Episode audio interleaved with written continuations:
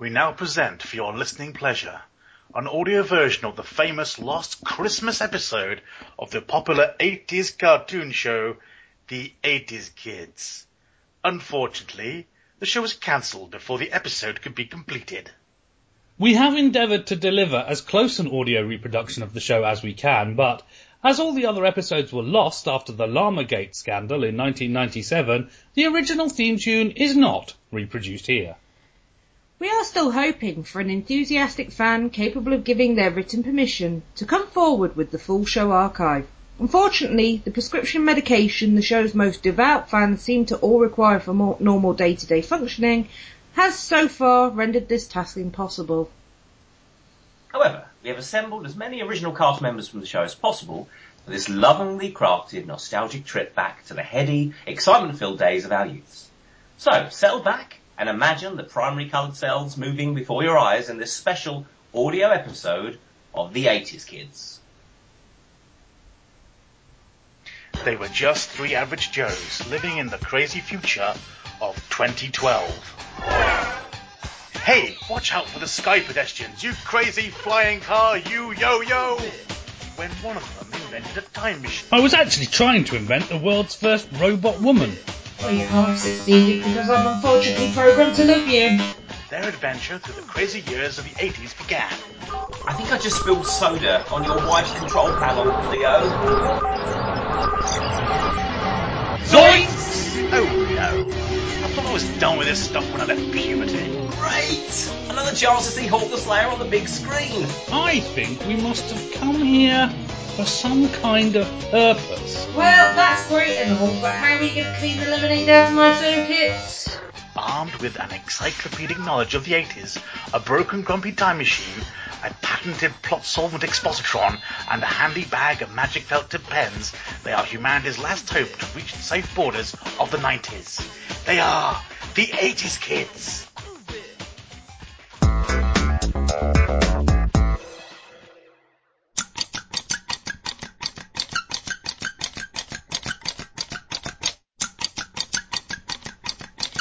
Is that you? What are you doing? Hello, Sue. I was just putting the finishing touches to the new version of the plot solvent expositron. I've had a bit of a tinker. I think I finally got it working properly. I was never really clear what it was supposed to do in the first place.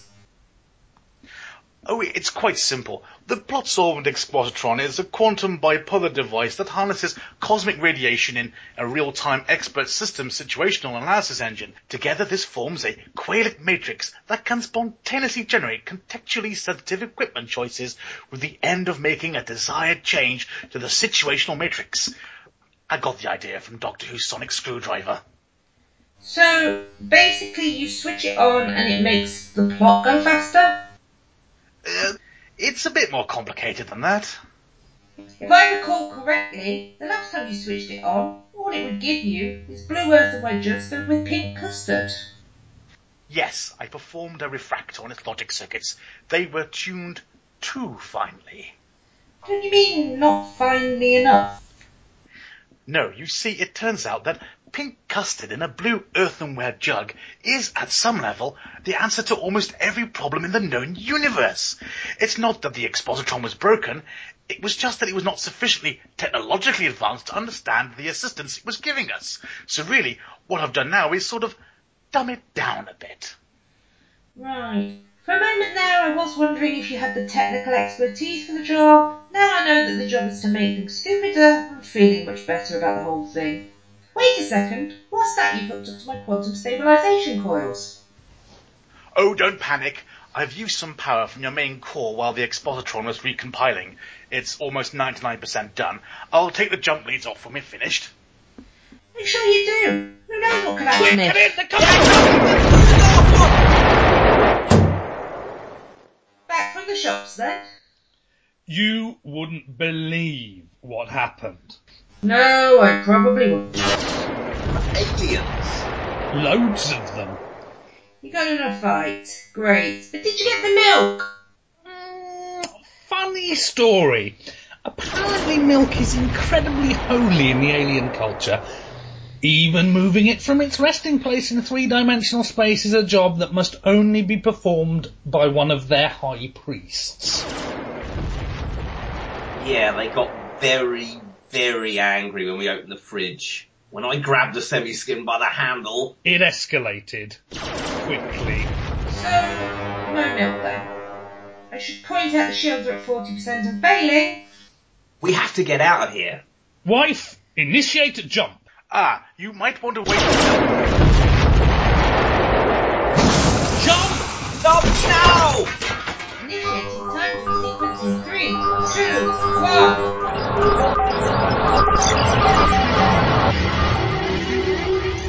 Time jump successful. Retrieving chronal coordinates. Destination is London, 1986. Well, that's a relief. Bit of a shame that your magic doodles always disintegrate in the time jump. Those laser blasters you sketched were pretty good. Ah, well. I can always draw some more if need be. Now, shall we go get the milk? Yes, let's not try to incite an intergalactic war this time. Ah, we appear to have landed in a shop. And as usual, people are looking at us strangely. Sir, what do you mean by this trickery? Appearing out of thin air in this brightly coloured cube? Ah, yeah, uh, sorry about the alarm. It's all a publicity stunt. Yeah, totally what he said. There are two of you. What are you both doing standing around together inside that cube? It must be very cramped. Ah, no, you see, although it looks like a seven foot tall Rubik's Cube, on the outside, I can assure you, it's. Uh, its interior volume far exceeds the perceivable volume of its outer surfaces. you mean it's bigger? Don't! Don't! Seriously, don't say it. All I was going to say was. We know what you were going to say, and trust us, we're saving you a lot of bother by telling you not to say it. So, you say this was a publicity stunt? Which is to draw attention to the new product on sale here today. Uh, yeah, absolutely, that's what it is. Uh, what product is that again? Why, beans!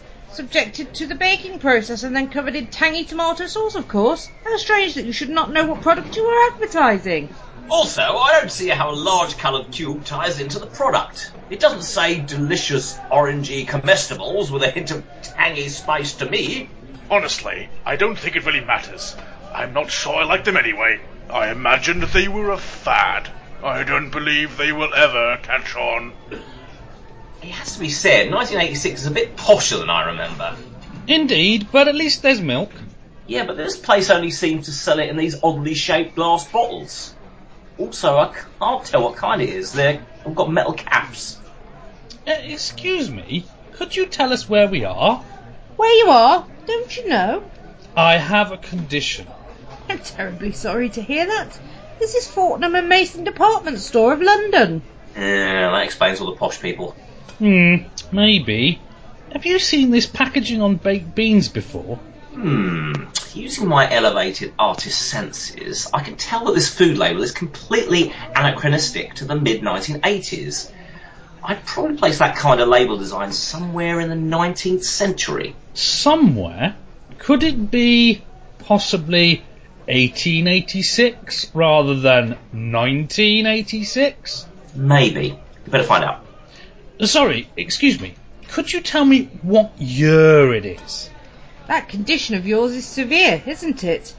It's the year of our Lord, 1886, dear chap. Would you like me to summon a doctor? Did someone mention the doctor? Not that, Doctor! Ian, we appear to have landed in 1886. You wouldn't know anything about why that might be, would you? Um, no, I can't think of any particular reason why. Is this because you hooked up your stupid toy to my coils, Ian? What toy? It's really nothing. I was just recompiling a kernel on the Expositron, and Out of my way! Out of my way, you useless layabout! I've heard tell that someone's selling a new foodstuff on these premises. Mr. Scrooge, what do you mean by this intrusion? This is a department store that specialises in the finest foodstuff. So it's really no surprise that we have a new product on sale. Would you like to sample the tomato infused beads subjected to high temperatures before being sealed into a can? I might not care for the product, but I like the name. Very snappy. Would I? Would I? No, I most certainly would not, you luckwit.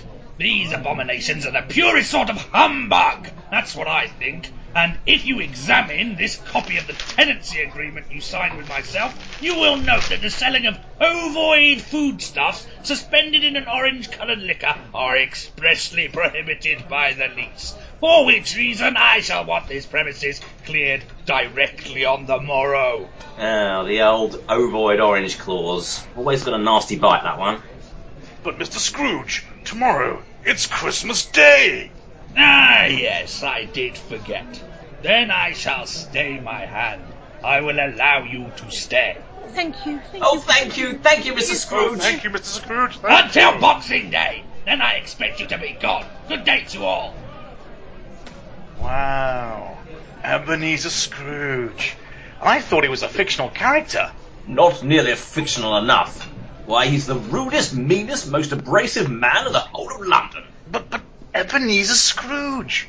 From A Christmas Carol. By Charles Dickens. It was published over 40 years ago. You must all be familiar with the work, surely.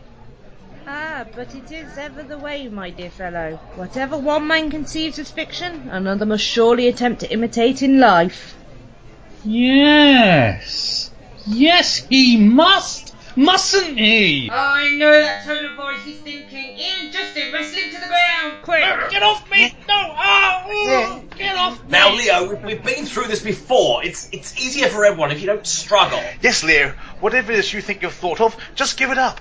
Let it go. Like the Guru said, breathe in with lunacy, out with ignorance. It's the path to happiness. No, please, it's a really good idea. Oh, heard that one before. I've still got the scar from having the tattoo removed. And I still can't look at a monkey in a tutu without getting the shakes. All I was thinking was that we should do to that Scrooge what Jacob Marley did to the one in the story. la la. Hear that, Leo? That's the sound of us all not listening. La la la la. No, wait. Hang on. You look at one of his arms, you fool. No, no, oh, that's better. Ah, that's that's much better. I don't know why I continue to allow myself to endure this blatant disrespect and rudeness. This could be the perfect chance to use the new expositron. Oh, great. Now two of them are thinking. Well, I can't wrestle them both to the ground. No, listen. With my new plot-solvent expositron, we should be able to access all the materials needed to give Ebenezer Scrooge the ghostly visitation of a lifetime. I just want to go on record as saying I have a bad feeling about this. Yeah, also, I have a question. Weren't we just here to get milk? But Justin, did we not take an oath to battle injustice wheresoever we found it? No. No, we didn't. But Justin, I want to try out my new invention. Yeah, Justin. Why are you trying to stifle Ian's creativity? It's his magic pens. I use my brain to design science, and he worries his magic pens will become redundant. For that to be a concern, your science would have to operate in a non-life threatening manner. What exactly are you implying? That your science projects always go wrong, landing us in enormous heaps of life-threatening peril. Okay, I thought that's what you were going to say. I just wanted to be sure. So, shall we warm up the expositron? Is there anything we could say to convince you not to? Great. I'll just go hit the big red button then. Oh, I didn't think so.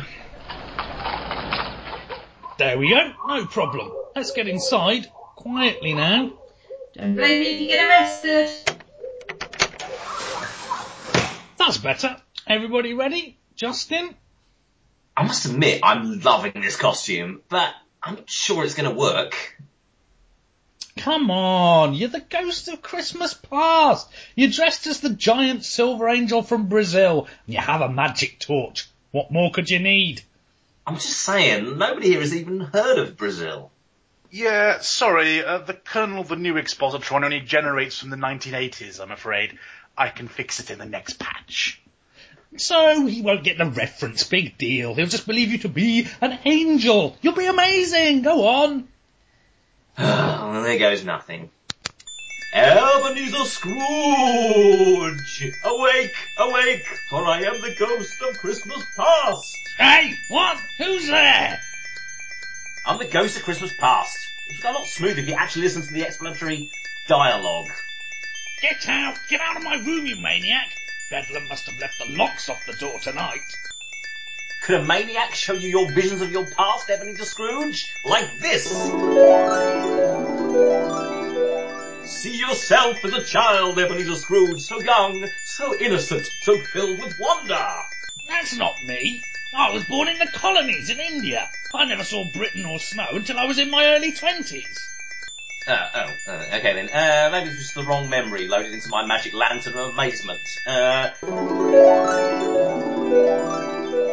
uh, how about the girl that you were to wed, that you foolishly turned down because of your love of money? Women have never been interested in me. Or at least they weren't when I was poor. Since I've become rich, I'm increasingly of the opinion they're all gold-digging harpies. Oh, well, fine then. I urge you to repent, Ebenezer, before the coming of the dawn. Repent! Repent! What a lunatic! Maybe I could get some sleep now. Justin, what the hell was that?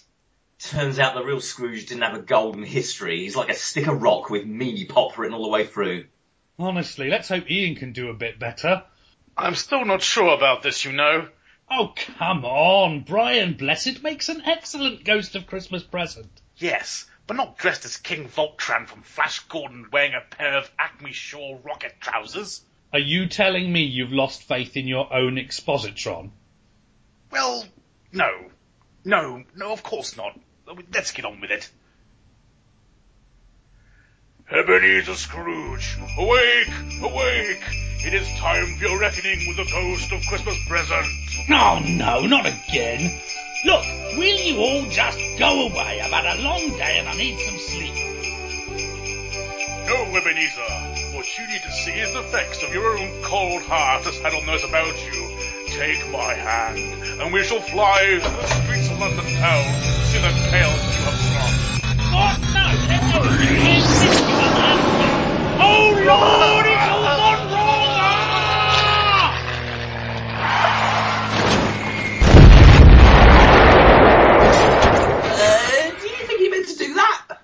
Probably not. Uh, not unless he saw something similar in an episode of Who. Did someone mention who? No, Ian, nobody mentioned it. Mentioned what? Seriously? You seriously expect me to fall for that one again? I hate you. Uh, Ian, where's Scrooge? Who? No, Ian, Scrooge. Please try to focus. Oh, yes, him. Uh, sorry. Had a bit of a bang on the head. So where is he? Oh, uh, he's dead. Dead? Yes. You killed Scrooge? He stepped out of my grip when the rocket trousers went haywire. He fell to his death on the icy surface of Oxford Street, six stories below. Well, that clears that up then. He can't evict someone if he's dead. Is that all you had to say on the matter? Uh, what else is there? No sadness? No regret? Well, I was looking forward to being the ghost of Christmas yet to come, dressed as the Terminator. Now I won't get the chance, but hey, them's the breaks. Shall we go and see if the wife has managed to reconfigure her coils? So fellas, who like a cup of tea? Not another one. I'm sorry, seven's my absolute limit. Isn't it lucky that, due to the whole butterfly effect thing, killing Scrooge in the 19th century somehow set into motion a chain of events which has led to the planet Earth avoiding an alien invasion in 1983? Yeah, that and me popping along to their planet and blowing it up shortly after it separated from their sun three million years ago. You know, while I was testing my coils. But with the complex interrelation of all the events in the space-time matrix, I think we can all agree that both probably contributed in equal degree. And I got my tea, just the way I like it. If all life on a distant planet has to be erased from existence for that, then so be it. I think I might make a ham sandwich. Anyone else? Yes, please. No, no, thank you very much. Don't you know I'm a vegetarian? You're against killing animals for food, but not when it comes to tea. Everyone's gonna have a limit.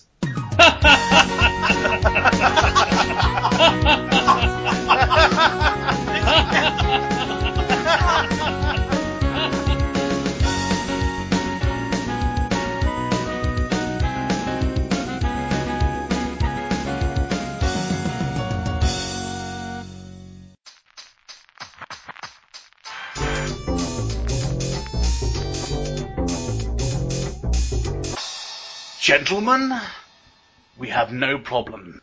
For today is Christmas, the day of peace and goodwill to all men. Cheers! Although, to be fair, we may have pre-recorded this because, you know, like, we wouldn't sit around on Christmas Day all Skyping one another. I'm sure we'd have better things to do with our time. Actually, on that, Leo, do you think we better record it in case you know, like the world was invaded by aliens? Perhaps we should record a message just in case it's the last message out to humanity. Yes, maybe we had better record Yeah. just that message saying I've something. dealt with the aliens. Oh yeah, that's right. The wife's dealt with the aliens, apparently. Oh, um, oh, that's right. yeah, we do hope you enjoyed the special Christmas episode of uh, Revenge of the 80s Kids.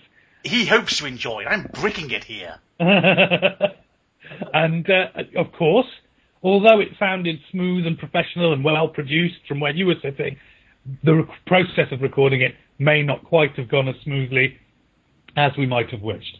No, it actually was a bitter power struggle between the enormous egos that are in place in creating such an endeavour. Uh, What but I am an artist. How am I expected to work with these amateurs? but of course, such a fermenting uh, melting pot of uh, attitude and ego is the Yeah. perfect place to find some comedy bloopers, which we now present for your listening enjoyment. Merry Christmas, everyone! Merry Christmas. Merry Christmas. Ah, humbug. Now where's the play button? If I recall correctly, the last time you switched it on, all it would give you is blue earthenware jugs filled with pink custard. Yes, I performed a reactor. No, a ref- yeah, re- reactor. Refactor. Refactor. Yes, I performed. Yes, I performed a refractor on its logic circuits. They would find. Yes. Yes, I performed a refractor on its logic circuits. They were tuned too finely. Don't you mean not finely enough? No. You see, it turns out that pink custard in a blue earthenware jug is at some level the answer to almost. God damn you, Leo. No. Take your time. Take your time. Don't worry. He's giving you all the nasties.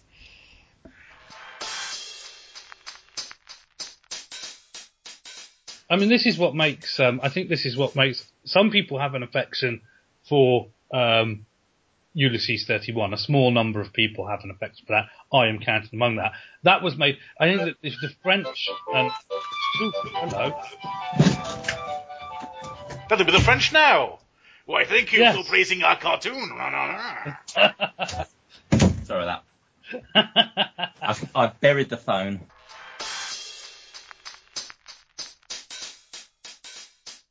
Okay, Ian. Um, Hmm, yeah? come in. Sit yourself down. Oh, uh, is something wrong? Um, now, Ian, I want you to understand before we start this that we're only doing this because we love you, man. What? That's right. Nah, That's right. I mean, you know, sometimes people get involved in something and they go a little bit too far and, and they start to have a problem. And, and, and we don't want to Yeah. see you going down that road. Isn't that right, Justin? It gets messy. That's It- right. It gets messy and The I- thing is, we've noticed you've you've got a bit of a Doctor Who habit going on here. I mean, look at last week's. Just dog. is that bad? that Excuse me howling for a moment, I have to shoot an animal. Can we come back to the intervention later? what is it? that was funny. I, I honestly thought at the beginning of that he, he was doing some kind of how how dare you, and then it turns into an actual dog.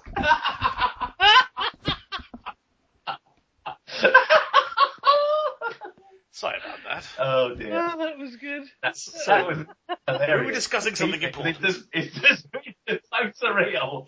He int- at this point turned into a dog. Is it my shape-shifting abilities? You think I'm addicted to my lupine form? Is that it?